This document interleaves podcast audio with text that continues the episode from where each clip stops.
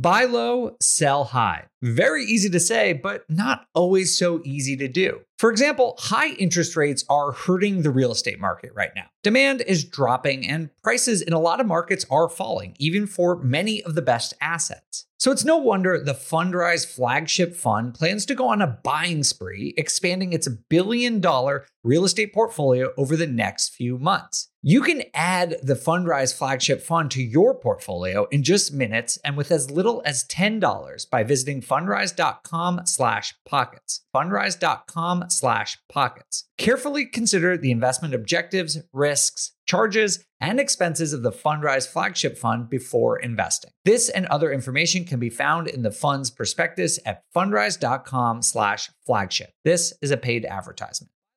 This show is sponsored by Airbnb. Did you know that I turned one of my first homes into an Airbnb? It's true. And it even helped me get the extra income I needed to launch my real estate career. So if you want to try your hand at making even more income with your property, Airbnb is the place to be. Your home might be worth more than you think. Find out how much at airbnb.com/slash host. You're trying to close on your next rental, so why is your insurance company dragging its feet? With long lead times and never ending paper forms, it's no wonder it takes forever to finally get a policy. Modern investors deserve better. They deserve steadily.com. At steadily.com, you'll get fast, affordable landlord insurance available online 24 7 in just a few clicks. You can even get next day coverage, which takes just minutes, by the way, to obtain. And you can do it all from your phone. Steadily was founded by landlords who created insurance products tailored to the unique needs of this industry. It's their sole focus, and that's why landlords nationwide consistently rate them 4.8 out of 5 stars. So whether you've got a single family, short term, or multifamily portfolio, steadily.com can secure the best coverage at the best price to protect your properties. Discover how Steadily can save you both time and money on your rental property insurance. Visit steadily.com for a commitment free quote tailored to your needs today.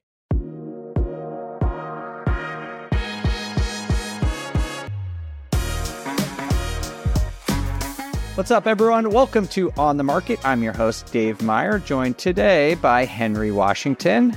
How's it going, man? What's up, buddy? So good to see you again. Feel like I haven't seen you a little bit. Glad to see you. I know it does feel like a little bit. I, it's like probably been one week, but That's like long we- enough, Dave. Yes, it's far too long. What have you been up to? Oh man, it's been crazy. We are. I'm buying deals like crazy right now. Things are selling. It's the. It seems like a great market right now. Well, I'm glad to hear that. That's awesome. Like normal seasonality, like springtime, people are yeah, absolutely. buying. You know, things are getting put on the market, that kind of stuff. People are getting the bug. They want to go buy something. They want to move. You've been playing a lot of golf too. I've been watching you on Instagram. I have. I have. I've.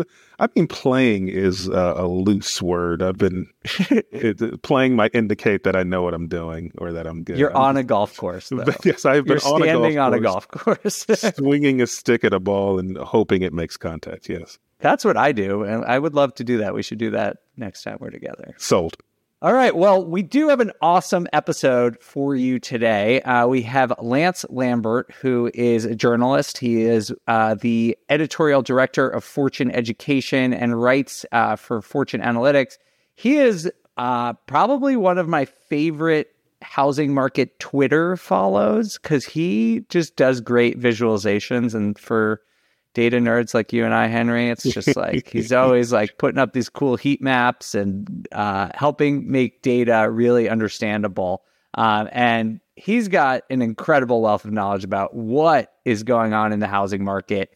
What were some of the things you enjoyed most about the conversation? I loved his kind of like personal experience that he wrapped into like what got him into being able to be an expert in this, and I love uh, when you when you talk about the heat maps. I mean, one of the articles that you know he's recently written, when you take a look at it, it really kind of shows you just how local real estate is because you're able to see kind of like on a per state basis what areas of the state or counties within that state are uh, trending up and some are trending down. In his Fortune article, things are getting really weird in the housing market. He's got some super cool heat maps uh, from a state basis that show just how local real estate is. You can see where, even within the same state, there are pockets that are going down in price and pockets that are going up in price. And so just literally being able to see the data like that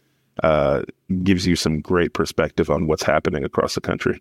Yeah, absolutely. He he really shed some light on some of the local differences between markets and gives it just a phenomenal synopsis of what has happened and sort of led us to this position where we are right now where it's sort of hard to believe but like the housing market is showing signs of life and he does a really good job explaining sort of the backstory and the data for how you get there and you want to stick around to the end because i did put him on the hot seat and made him try to tell us where he thought interest rates were going to be you did. You even invented a whole new segment for the I did. I did. You're welcome. Now we have the on the market hot seat. Henry's hot seat on the market. Oh, Henry's hot seat. That's even better. All right. We need Kailyn, we're gonna need some cool music for that, which Kailyn is an expert at, so we'll definitely have some cool music. Right. All right. Well, we are gonna take a quick break, but then we will be back with Lance. Remember when you had to pay to get a lead's phone number? It was like the dark ages until Deal Machine made skip tracing a thing of the past. Now, with your Deal Machine plan, you'll get unlimited access to phone numbers and contact information for no extra cost. That's right, get high quality, reliable information trusted by leading financial institutions, all fully compliant with the federal Do Not Call list. Explore over 150 data points, including age, gender, marital status, occupation, and a ton more. Trust me, this is the data you need for off market deals. With new filters, people flags, and color coded phone numbers, lead management just got a ton easier. Ready to step up your investing game? Sign up for a Deal Machine plan today and gain immediate access to this unlimited treasure trove of contact information and phone numbers. Just head to dealmachine.com/bp. Transform your lead generation and deal making strategies with Deal Machine. Sign up today and start exploring the unlimited possibilities at DealMachine.com/bp. This show is sponsored by Airbnb. Did you know that a long time ago, before I ever started my real estate business, I turned one of my first primary residences into an Airbnb? And that's the extra income that I needed from Airbnb that gave me the confidence to go out and work for myself and eventually quit my nine to five job. And now I have dozens of Airbnbs all over the country. I've even partnered up with the old David Greene on a recent property in Scottsdale to take our portfolio to the next level. And of course, we host it on Airbnb. But you don't need to be a full time real estate investor to start on Airbnb. As a matter of fact, I was self managing 10 properties while working my 9 to 5 job, so I know anybody can do it. Think about it this way you're looking for extra income and going on a vacation. Wouldn't it be great to rent out your space and let your property pay for itself while you're gone? I did this one time. I pitched my wife and my roommate, because we were house hacking, on the idea of renting out our home, and it paid for all of our expenses on a trip to Mexico City. So go and give it a try. It might just change your life, just like it did mine. And I really do mean that. Your home might be worth more than you think. Find out how much at airbnb.com/slash host. The dream of owning a vacation home can be daunting. From finding the best guests, to the maintenance, to organizing the cleaners after every guest day. With Vacasa, they make that dream into a reality. As a full service vacation home management company with vacation homes in key destinations across the US, they know a thing about how to make owning a vacation home easy and profitable. On top of proactive property maintenance visits by professional local teams, a hospitality driven booking platform, and around the clock support, Vacasa earns homeowners an average of 20% more revenue from their vacation homes. Vacasa is always thinking of ways to simplify the vacation home owning experience by putting your home to work for you. If you're looking to make more from your vacation home, work with the reliable property manager, and finally have peace of mind, partner with Vacasa at vacasa.com slash biggerpockets. That's vacasa.com slash biggerpockets.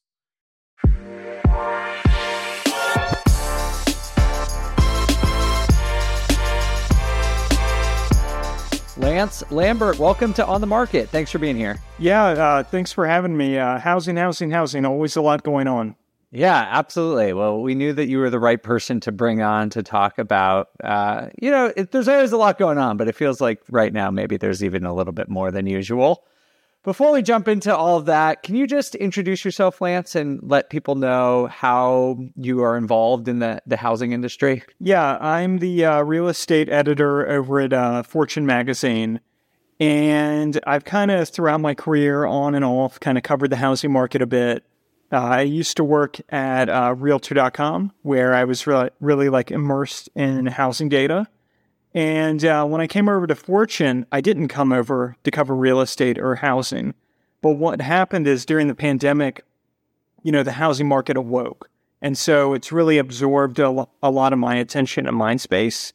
And I've kind of moved my career uh, during the pandemic more and more in the direction of real estate. Well, you picked a good time to move in that direction, man. It's, Yeah. it's been a roller coaster since then. It it has been, and uh, you know, right off the bat, uh, when the pandemic hit, uh, you know, my my wife and I we were living in the Upper East Side, and we had a you know a three year old, so we didn't have a lot of space.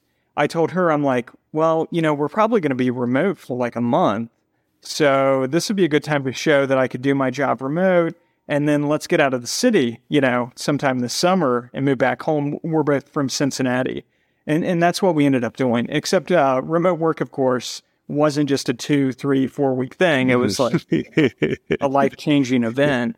Um, and then, you know, this this whole movement helped to, you know, awake the housing market in a way that we hadn't seen in like, you know, 14, 15 years. yeah. So on that, like, give us your what's your what's your hot take, right? What's your twenty thousand foot like? What's the housing market look like to you? Because there's all these air quotes words that have been thrown around for like the past three years. It's crashing or it's correcting, or now people are saying, is it normalizing? So how do you feel about the housing market right now? Are we getting back to normal levels, or what do you think? Yeah, so I think it's important to kind of take a step back and look at it from what happened when the pandemic hit.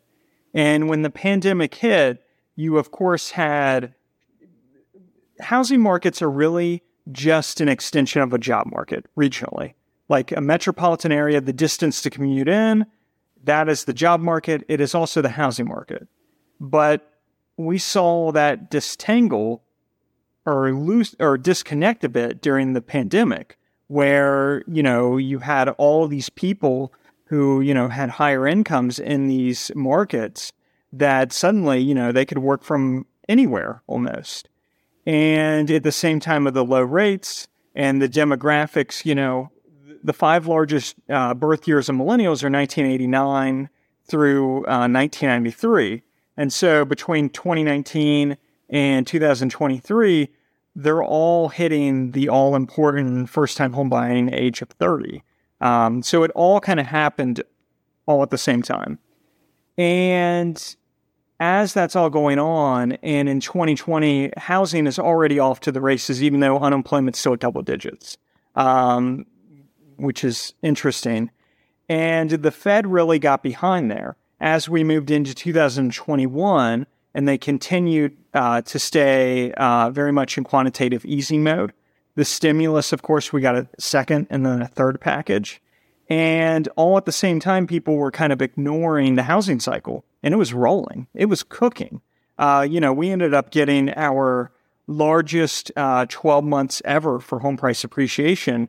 Uh, we went over 21% in a one 12 month window, which is which is interesting. And so as we moved into 2022 and the Fed kind of realizes, oh, we got behind, but not only did we get behind, a big driver of this is the housing market. And so last year, we had a series of Fed papers come out that showed just how interested the Fed had become on housing during the pandemic. The one of the papers by the San Francisco Fed uh, which I talked to one of the researchers there, and what it found is that there was, you know, a huge elevated demand for space during the pandemic, right? Not just the people who could go and work from any market they wanted, but also um, like decoupling roommates, right? So elevated demand for space, the elevated household formation that occurred during the pandemic. And the San Francisco Fed said that drove 60% plus of the home price growth during the pandemic. So that's the first paper.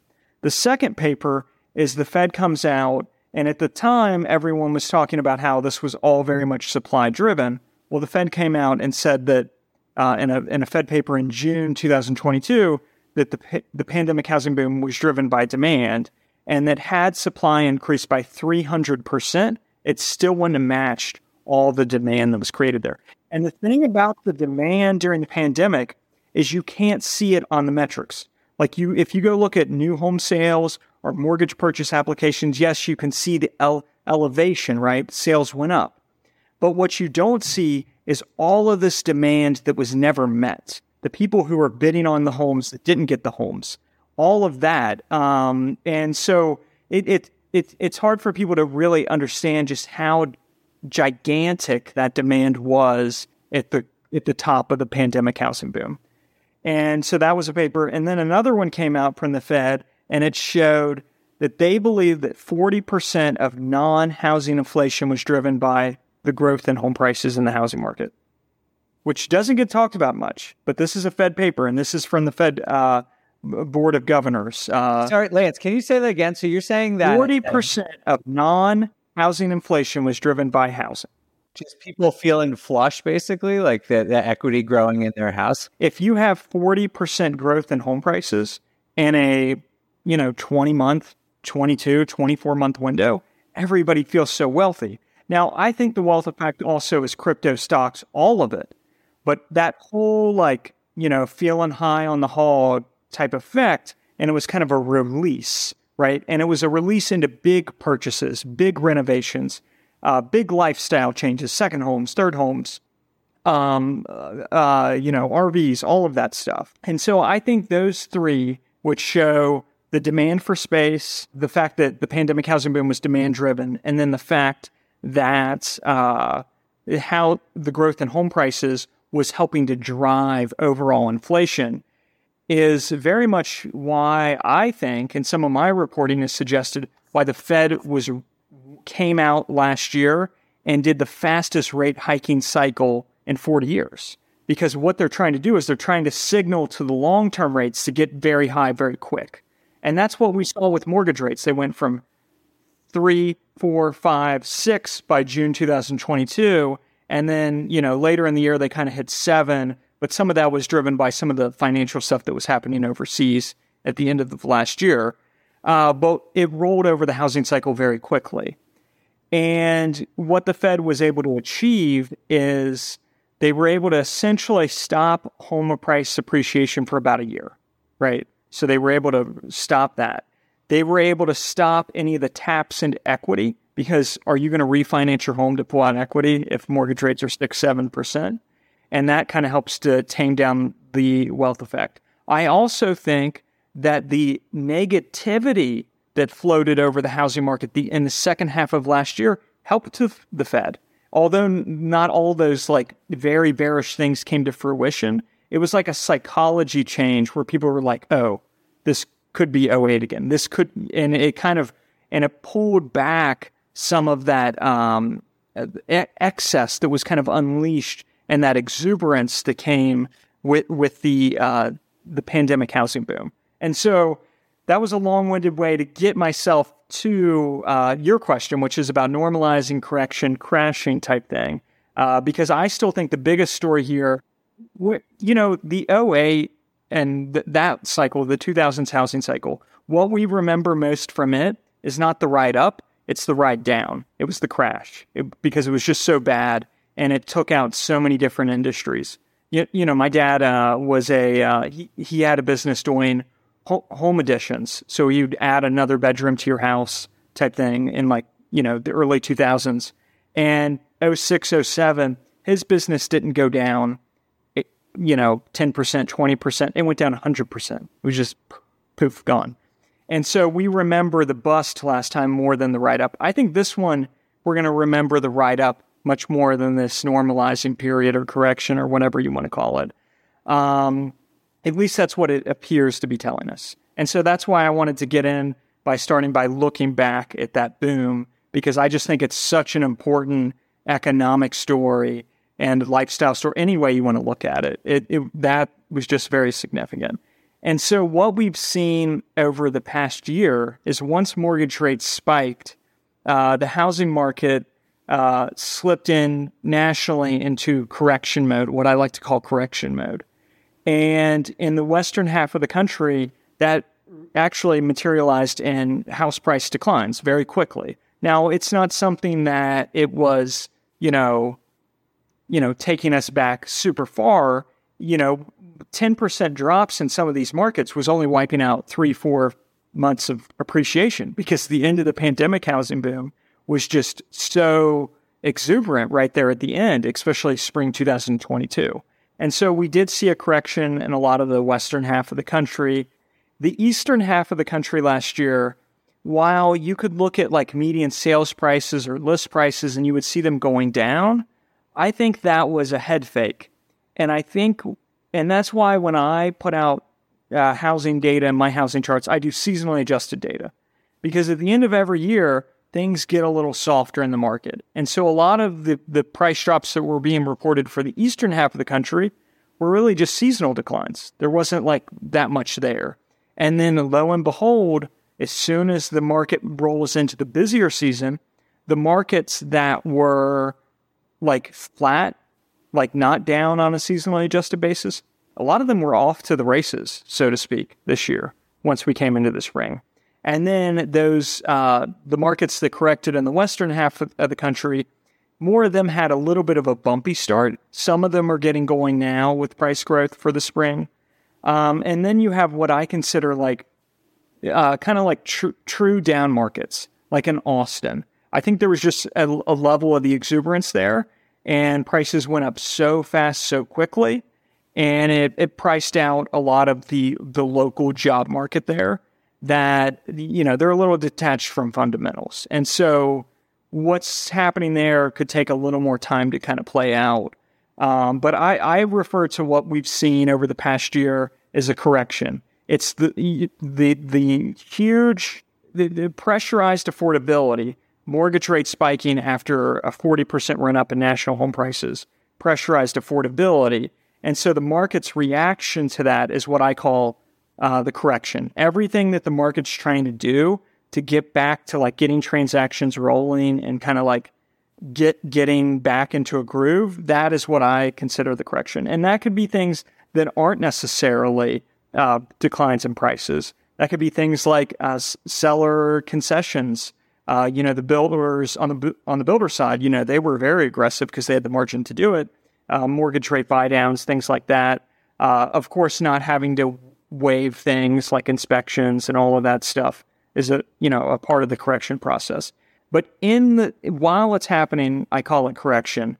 But I think if you zoomed out and you looked back at this period and say like five years, I think you would just say, oh, that was a period of normalization. It was just the market normalized after a huge boom. But I think going through it, it's you know it's not necessarily that because it was so sharp because interest rate hikes were so aggressive uh, that the long term tail, the like mortgage rates went up so quickly. It was just such a you know sharp mortgage rates shock.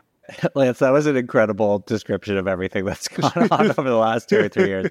That's, that was amazing. Thank you for sharing that. And I, I, I tend to agree. And I'm so glad you said that about seasonal adjustments because I feel like I've been arguing with people on social media more than is mentally healthy to do about that. Um, but I do want to uh, ask you about the Fed and basically what you were saying that they've released these papers talking about housing contributing to inflation. Given what's going on, is this like a big enough correction for the Fed? Like, do they want to see the housing market under more stress? Or is there risk that given that it plays such a role in non housing inflation, is it possible that this could, you know, drag out the fight against inflation? Yeah, and and so when it comes to home prices, I don't necessarily know if the Fed is like eager to like, you know, to pull them down, uh, um, like more than has already occurred, right? Because there becomes a certain point if prices go down too much in some of these markets, you affect with people's actual lives, right? Like some of the markets like Seattle that have moved down 15, 20% in some parts of uh, this market, like that's kind of getting to that dangerous level where you know, you know, the people who bought at the top, you know, that could really hurt them. Uh, but I think the concern for the Fed here with housing is okay. So the builders had these very frothy margins during the pandemic, right? They built up huge margins. They could charge whatever they wanted. And although the inputs like lumber and everything were going up so high, they were also, you know, they had a lot of flexibility to move prices up faster. And so they took that big margin, and when the mortgage rate shock occurred, they just pulled down their margin and they offer, you know, they cut prices in some communities. Uh, you know, they did their incentives and then they really got into a groove with the mortgage rate buydowns. And that is allowing the new home side to recover. Uh, you know, it looks like it could be a, you know, faster than expected. I'll say that. Um, and so, why that matters is that the housing market is a transmission vehicle for the Fed. So, if they jack up mortgage rates or put upward pressure on mortgage rates by telling the market, "Hey, we're going to move up, you know, rates by so much for the short term," then the long term tail moves up, right? And so then they can push down activity in the housing market fairly quickly. But if the builders had the margin to just pull back on price, and that now allows activity to rebound, the transmission of slowing the overall economy through the housing cycle is um, is uh, affected. And so the greater effects, the greater concern might be for the Fed, less about like, okay, home prices are moving up a little bit in some of these communities, and more, oh, the builders who are the real economic engine of the housing market, you know, they could get going a little bit here. And that could strengthen the overall economy. Because one of the goals of the Fed that they've said is that one, the housing market was overheated and they've stopped that. Two, that the labor market is overheated. Well, if if the housing market you were able to stop, but it's now getting back to life before you've rolled, you've stopped the overheating in the labor market, then have they achieved their goal? Um, and so I, I think that's the potential concern is if they can't cool down the economy as much as they would like to uh, because the resilience in the housing market. What about uh, the correction in terms of, of housing affordability? Uh, you know, it seems like your whole premise here that you've been saying is that there was so much demand that even with higher interest rates, as demand gets pulled out of the market, it's still there um, and there's still enough. Is there risk of that running out though if rates stay, you know, this high or for a while? Um, is there a potential that the market may be stabilizing now as it sort of works through that excess demand for the last couple years, but then shows weakness, you know, once things sort of work through. Yeah. So if I had to say where my kind of reporting is, like it's not like, oh, last year was red and then now we're green in terms of like, oh, the housing market was, oh, bad for the housing market and now good for the housing market. It's more of like a yellow. It's like there's some caution here, you know affordability is very pressurized. We don't necessarily know where the overall economy is going to go. And we don't know like what could happen once like labor could break, right? Like if jobs claims and unemployment were to start to rise, um, and then how that could, you know, potentially affect the market. Uh, but, you know, the market's health here, I, well, so the thing that's hurting the market is affordability, right? We're pressurized at levels that we've only been at a few times in history, like the late 70s, early 80s, uh, the top of the 2000s housing bubble, and then now. So affordability is the issue. But what we don't have a lot of is, you know, the supply overhang. Uh, we don't necessarily have a lot of the overbuilding because even if something bad were to come, the builders are already kind of winding down and getting into a better position. So we don't have as much of that issue. And then also, you don't have like the glut of the bad loans from last time. Uh, but I, I, do think there is some caution, um, especially the fact that you do have some of these markets, at least like Austin, that on paper look like down markets. Um, and so being a down market while unemployment is at 3.5%, 3.4, what does that then look like if things were to, you know, change change in in that regard fairly quickly? But I, I think the economy right now is signaling um, some strength. And Mark Zandi, I talked to him last week. Uh, you know, for mortgage rates, his outlook is six five for this year, which he's been at for like ten months. And then by the end of 2024, he's 5.5. And a lot of that coming as the spread between mortgage rates and the 10 year kind of you know, shrink. But he, he says if the economy continues to prove resilient, uh, there is some risk that we could go up and test seven again for mortgage rates this year. And so, you know, th- that's something to look out for too. So I think you touched on what most of us are, are, are saying is the million dollar question. Which is I'm sure everybody wants to know where you think mortgage rates are going to go. But before, but before you get there, um, you, you touched on this a little bit. You talked about um, supply issues, and it, it kind of seems like as a country we have supply issues. I know here in my local market, when we look at the supply numbers, uh, we are um, uh, supply is up from the boom of 2021 22, but we're still at about half or less of the houses on the market that we had pre pandemic levels. And so, you know, even with interest rates, you know, fluctuating, hovering, say they get back to the seven, like it's hard to see, you know, how that's truly going to have an impact on sales when there's still so much, you know, th- there's still so little inventory. How do you see supply affecting uh, the housing market going forward? Yeah. So last year, uh, I think that we very much saw the decline in sales that was driven by affordability getting uh, so pressurized and demand pulling back so quickly. But then now this year, we've seen the equilibrium of the market kind of get into better balance, and that's helped some markets to see price growth to return. But now the the potential growth for existing home sales is very much uh, constrained by the lack of inventory, the lack of new listings coming onto the market. And so, yeah, uh, I, I think there's two C words for the market right now, uh, depending on where you are. And one is constrained. There's just not a lot coming onto the market. And so it doesn't quite feel like a normal market. But then also, depending on where you are, the other one is competitive. It can be competitive. You can have a constrained market that is also competitive. And it'll be interesting to see how that kind of changes and moves from here. But I think the good news for the market is that essentially every since October of when affordability was the most pressurized, when you know mortgage rates were what seven three seven three point seven, I think is the highest mortgage news daily reading last year. Since then, affordability has improved gradually, right? And even right now, as prices kind of inch up in some of these markets, it's still not occurring as fast as incomes are growing right now.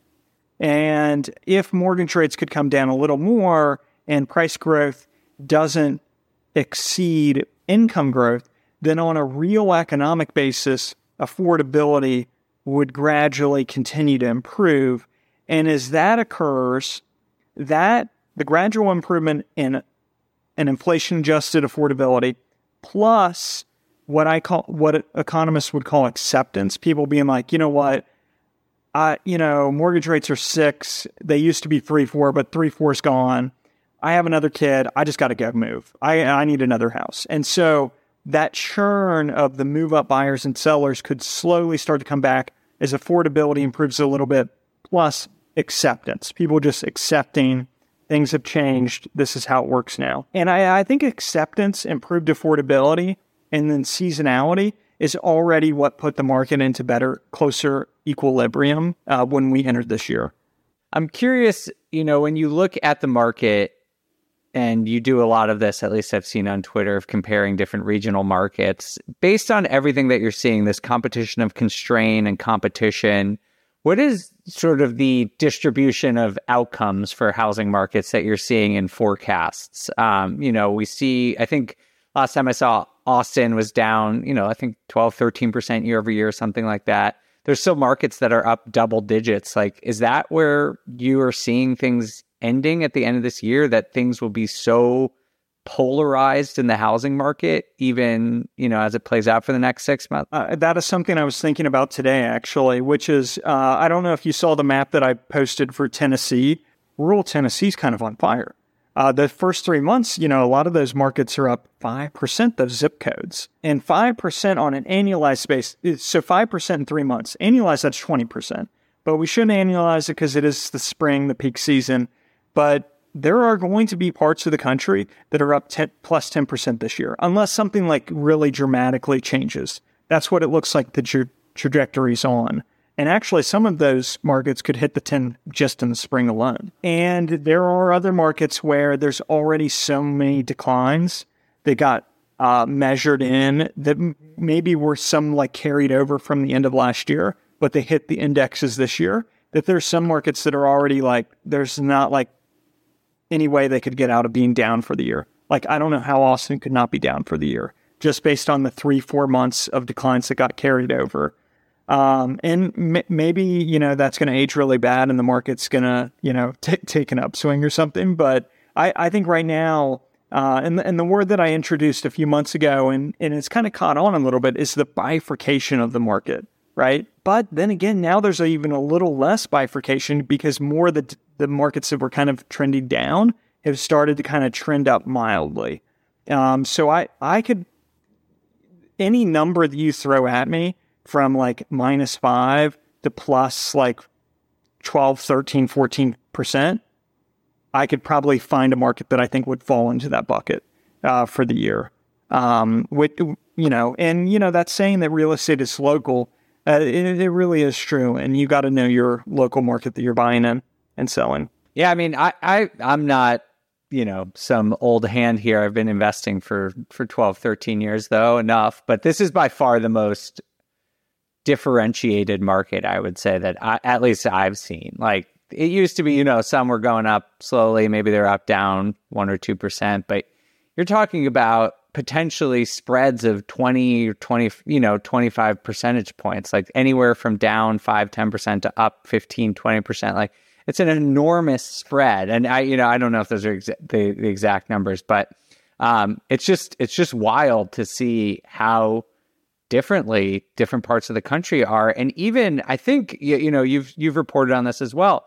Even places that are geographically relatively close to each other are having like really different outcomes. Um, you know, you see places in Texas, for example, or Florida, um, where the outcomes are just really different, even though like some of the more macro factors seem to be similar. Well, yeah. Uh, right now, on a year over year basis, there's no major market in the country among the 100 largest that has more appreciation than Miami. But then you go over to the other side where they just had that hurricane in September, and uh, some of those markets didn't even see a seasonal decline in inventory heading into this year. No seasonal decline. They just kept going up. And, you know, that's within, you know, few hour drives of each other. Uh, yeah, so it, it, does kind of feel like that. And that's why on my Twitter feed, I'm going to continue to post more of these uh, zip code level maps. Uh, I kind of wish I did more of it last year because I, I think it helps to kind of tell the story right now. Yeah, could I get you to add a few more states to your yes. article on things are getting weird? Because uh, looking at this, I was this is good stuff, man. Uh, rural Tennessee's crazy. Ohio looks, uh, you know, like their values are increasing all across. Yeah, and, uh, and, that's where I am. I'm in uh, Cincinnati. I've I've always been a fan. I told we've had these arguments. I like these unsexy markets, man. It's pretty cool. But yeah, man, I'd I'd like to see a whole a whole a whole. I I I could send you a few more states off the record. Yeah, and, and hit me with them, and I'll do them. are there any markets, Lance, that you're like? We're down, you know, you said Austin, you think like that can't avoid a downturn, but um, you know, a lot some of the other ones that were leading the way sort of in terms of decline, Seattle, Boise, you know, San Jose, San Francisco, like are any of those starting to show signs of recovery? Yeah, they they are more of those. And uh and I've kind of been th- I've never really grouped Seattle, San Francisco, LA, those like very West Coast markets with the markets like a Phoenix or Boise or Las Vegas. Um, and, and so he, here's why the markets like Seattle and San Francisco and LA, the affordability there, or, or the prices at least, were all the way maxed out to what people could afford, right? Like, and this has been this way for years, right? Like you know, those prices are like so far extended from incomes and people have been pushing them up for so long that anytime uh, mortgage rates move up, they're just more uh, mortgage rate sensitive. And so you can see this in the data in 2018, 2019. Actually, San Jose was one of the few markets in the country that went down year over year after mortgage rates moved up from what, like four to five and a half very briefly in 2018. And the reason is, is it's just very rate sensitive out there because, you know, there's no supply and there's been no supply for so long that they've just kind of overheated themselves to the max. That anytime affordability changes very quickly by mortgage rates, it, it, it just, it becomes overextended. Like it goes over the top, essentially. It kind of goes over the top. But what they don't have is a lot of supply. So while the market briefly corrects, it then has to deal with that the fact that there's just no supply in the market. So it kind of meets back to equilibrium faster, is the theory. Mm-hmm. Austin is different. Austin has real supply. It's a boom town with a lot of building. And anytime the music stops in a market where you're having a boom, boom, boom, and then the market changes, if there's a lot of supply, that can roll on and create kind of a, a temporary supply glut on the market. And so that I think that's why we've seen a market like Austin move up so much faster in, uh, for inventory. And I think that will also potentially make it to where a market like Austin takes longer to work out of it than say in LA or Seattle. Uh, it's it's more of a typical like boom bust type scenario. Uh, whereas it, it's kind of hard to say. Boom bust just doesn't sound right for like an LA Seattle. They're all used to being crazy expensive. Yeah, it's been like yeah. that for years. yeah, and, and and to me, the, the word bust kind of implies construction in my mind. Um, I don't know. That's kind of how I see it, and maybe I'm naive with it, and maybe they're all like way more similar than I think. But I've been looking at them as like different types of markets for a while. And also, if you look at a market like Austin, something that's interesting is the the top of the market has actually been a little more stable than the bottom. But then if you look at those West Coast markets, the entry level is way hotter than the top. And so I you know, I kind of think that's because, you know, the people coming into the market have kind of detached a market like Austin from the local fundamentals. Uh, I, I don't know. That that's kind of my my hot take on it. All right. Well, speaking of hot takes, you know we got to put you in the official on the market hot seat. So, and and that it's really nothing that official. He just made that up. Yeah, I totally made that. Feel like we need one of those like you know fire sounds or bombs going off.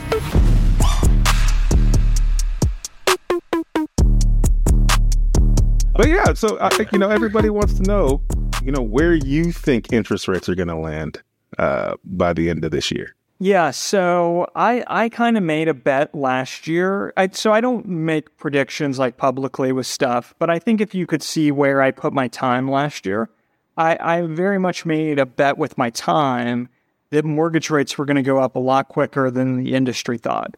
The industry, you know, came into 2022 thinking that mortgage rates were going to be like three seven, three six, four.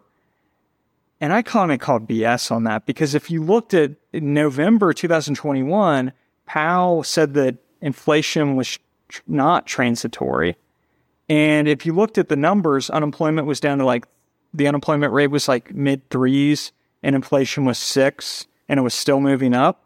And it's like, and housing's booming. Like everything there was signaling the Fed was going to move from focusing on uh, unemployment to inflation and very quickly, and that they were kind of behind on the eight, eight ball. And and then mortgage rates did move up very fast, and that of course had a very uh, acute effect on the housing market. And you know, I was kind of well positioned to cover it and write about it. I don't necessarily have a big bet like that where I feel like everybody's like so wrong and it's like so obvious. Like that in hindsight was super obvious. Like inflation is running, the housing market is really booming, and the economy is so strong that the Fed can jack things up fairly quickly. Like that, I think in hindsight is pretty straightforward. Right now, it's trickier because it's like, you know, even a lot of these macroeconomists, you talk to them and everyone will tell you a different story in terms of the, how they think the overall economy is going to respond to the, you know, to the rate hikes um, and there is a lag in terms of transmission from rate hikes going into effect and then the impact on the economy. So we haven't necessarily seen it all yet. But I, I think where the overall economy goes is the biggest question to kind of being able to figure out, okay, where do mortgage rates go from here? I think if we go into a recession, you know, I think history kind of tells us that the 10 year mortgage rates come down, right? Uh, but if the economy continues to prove resilient, or maybe inflation starts to kind of rear, you know, kind of, you know, show it's a little stickier than people thought, then uh, the rates could maybe stay up higher than longer. One interesting thing that Zandi told me recently, Mark Zandi, chief economist at Moody's Analytics, is that, you know, there's a huge spread right now in terms of the 10 year and mortgage rates. It's like three percentage points, and it's normally like 1.75, two percentage points. So if things normalized, mortgage rates today would be like 5 5 instead of 6 5. Uh, and he says one thing that's keeping that from normalizing right now is the turmoil in the banking sector because they're not getting the deposits. And normally, the group of buyers that competes with the Fed for buying those MBS securities are the banks, but they don't have the deposits right now and they're not buying as much. So, moving into this year, into 2023, the thought was that that, that spread would start to normalize as these other buyers like banks kind of picked up the slack. Well, then you had the bank failures uh, earlier in 2023 and the the spreads had made progress before the bank failures in terms of coming down a bit, and that's why mortgage rates actually hit 5.99 for that one reading in February. And since then, the spread has just went right back to where it was last year, um, at you know a three percentage points, a full three percentage points. So I'm just saying, very uncertain is the call. Unfortunately, we can't pin you down, but I just want to explain a little bit to everyone listening. Um, what the spread means. Basically, if you look at the correlation between uh, mortgage rates and bond yields, they are very closely correlated. The 10 year, um, the yield on a 10 year treasury and mortgage rates move very closely together. When one goes up, the other goes up. When one goes down, the other goes down. Normally, the difference between them is, as Lance said, about 175 basis points to 200 basis points. So, if the yield on a 10 year is at 3%, you would expect mortgage rates to be somewhere around 4.7 to 5%. Right now, they are really elevated. The spread between bond yields and mortgage rates are up at around 300 basis points or 3%.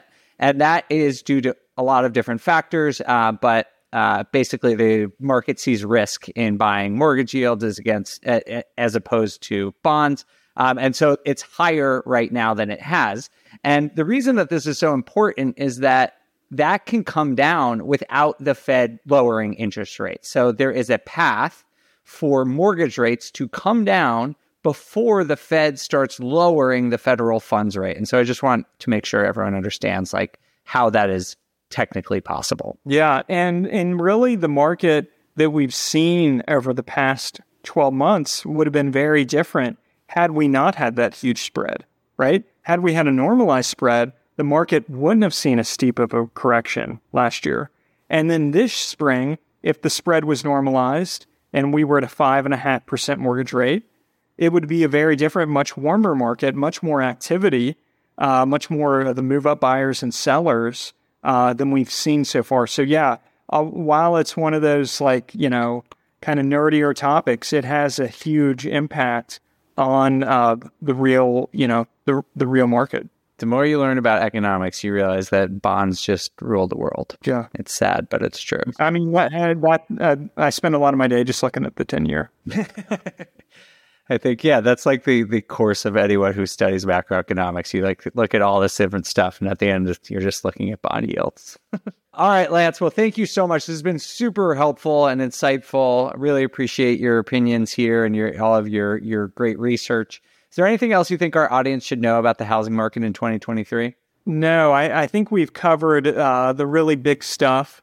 I think one thing, one lesson here is that we've heard a lot of opinions of people saying where the market's going to go over the past three years.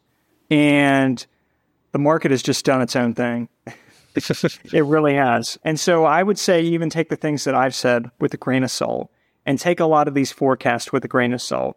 Uh, and while I do share all the forecasts and as they get revised, um, I, w- I would still say t- take things with a grain of salt and, you know, try to look at the fundamentals in your market. Awesome. Well, thank you, Lance. If people want to follow your work, um, I know you're you're very active on Twitter. Can you share your Twitter account anywhere else that people should uh, follow your work? Yeah, they can find me at News Lambert on Twitter, and that's Lambert L A M B E R T. Or you can Google Lance Lambert Fortune, and you'll find my author page at Fortune Magazine. Awesome, great. Well, thank you so much for joining us, Lance. We appreciate it. Yeah, thanks for having me.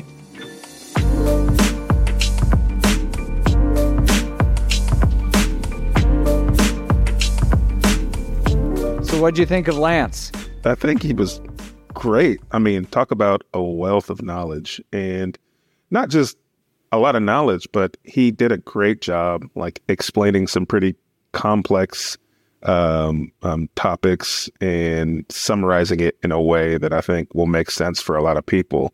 You know, we, we I told him off camera that I thought his his explanation of kind of what's happened in the market over the last three years was a great one, and so I think people should rewind this and listen to that first answer again if you really want to get a sense of kind of what's been going on in the market. Yeah, I, I loved what he said about how much extra demand there was in the market that is just truly impossible to measure. You don't know how many people are still trying to get a house after a year or two and are still willing and as he said, accepting new mortgage rates because they've been at this for years and there still is just this excess demand that is working through the market and combining that with low supply. It's it's just wild. I mean, I don't, I don't know how you feel about this. Like, I try and be sort of objective about the market and like, oh, just give my opinion on whether it's going up or down based on no emotion. But part of me feels like the correction like is not big enough like, I, you know, I own property. I don't want it to go down.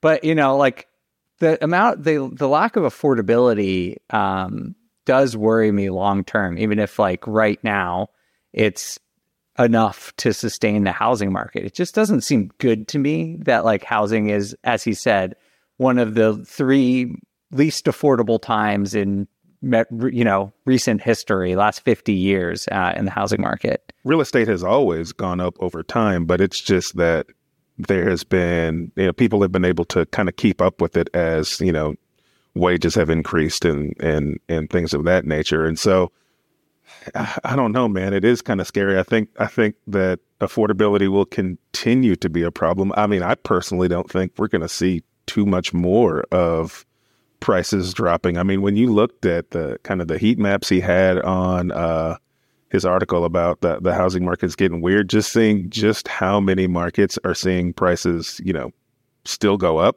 even if it's single digits. I mean, we're still seeing that prices are increasing in a lot of the country, and here in, in my local market, you know, it seems it seems like the market's healthy, right? Because if if a property is priced right and it's done right, it sells so fast. And if it's priced poorly and it's done poorly, then it sits. And isn't that what's supposed to happen? yes, that's exactly what's supposed to happen. yeah, it's just a, a strange situation. Um, so I'm, I'm curious to see what's going to happen. I, I think, you know, the trajectory we're on right now, we're recording this, you know, sort of the beginning of May, middle of May is I agree. Like I think prices are going to start coming back slowly in the majority of markets, um, unless something big changes. Like you know, there's always like could be some geopolitical shock or you know natural disaster, whatever you know. But like just the way the reliable indicators are pointing is the correction may be bottoming out a little bit. Um, not in every market, of course, but on a national level all the more reason, you guys, that you've got to be.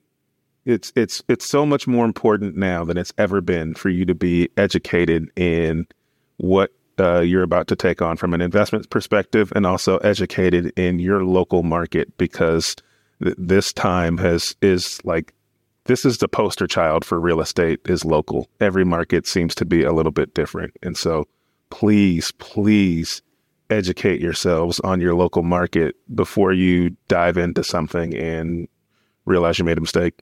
Yeah, absolutely. Well, thank you all so much for listening. If you like this episode, please, we would love a review on either Spotify or Apple. Uh, we always really appreciate that. It really helps us grow and it does help us land really good guests. They definitely look at our reviews. And so when we have all these nice reviews, we get great guests like Lance. So if you haven't yet, we would really appreciate it. Either way, we will see you next time for On the Market. On the Market is created by me, Dave Meyer, and Kailyn Bennett. Produced by Kailyn Bennett. Editing by Joel Esparza and Onyx Media. Research by Pooja Jindal copywriting by Nate Weintraub, and a very special thanks to the entire Bigger Pockets team. The content on the show on the market are opinions only. All listeners should independently verify data points, opinions, and investment strategies.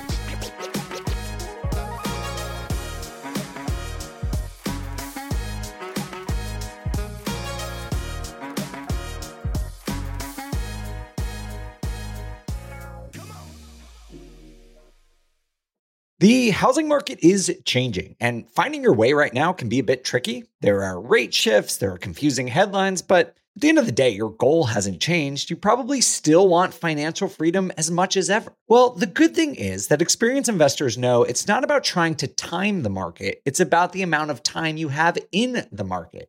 And if you're ready to get into real estate investing game, you can still do that. Or you can take your game to the next level by finding an investor-friendly agent. With BiggerPockets Agent Finder, you can find the right agent in just a few minutes. You head over to biggerpockets.com slash deals, enter in some details about what you want, where you want to buy, and boom, you instantly get matched with an investor-friendly agent who fits the bill. These local market experts can help you navigate the neighborhoods, analyze the numbers, and take action with confidence once and for all. This free resource is only available at biggerpockets.com/deals. Get an agent, get the deal, and get closer to financial freedom at biggerpockets.com/deals. That's biggerpockets.com/deals to find your investor-friendly agent today. The content of this podcast is for informational purposes only. Past performance is not indicative of future results, and all hosts and participant opinions are their own. Investments in any asset, real estate included, involves risk. Use your best judgment and consult with qualified advisors before investing. Only risk capital you can afford to lose. Bigger Pockets LLC disclaims all liability for direct, indirect, consequential, or other damages arising from reliance upon information presented in this podcast.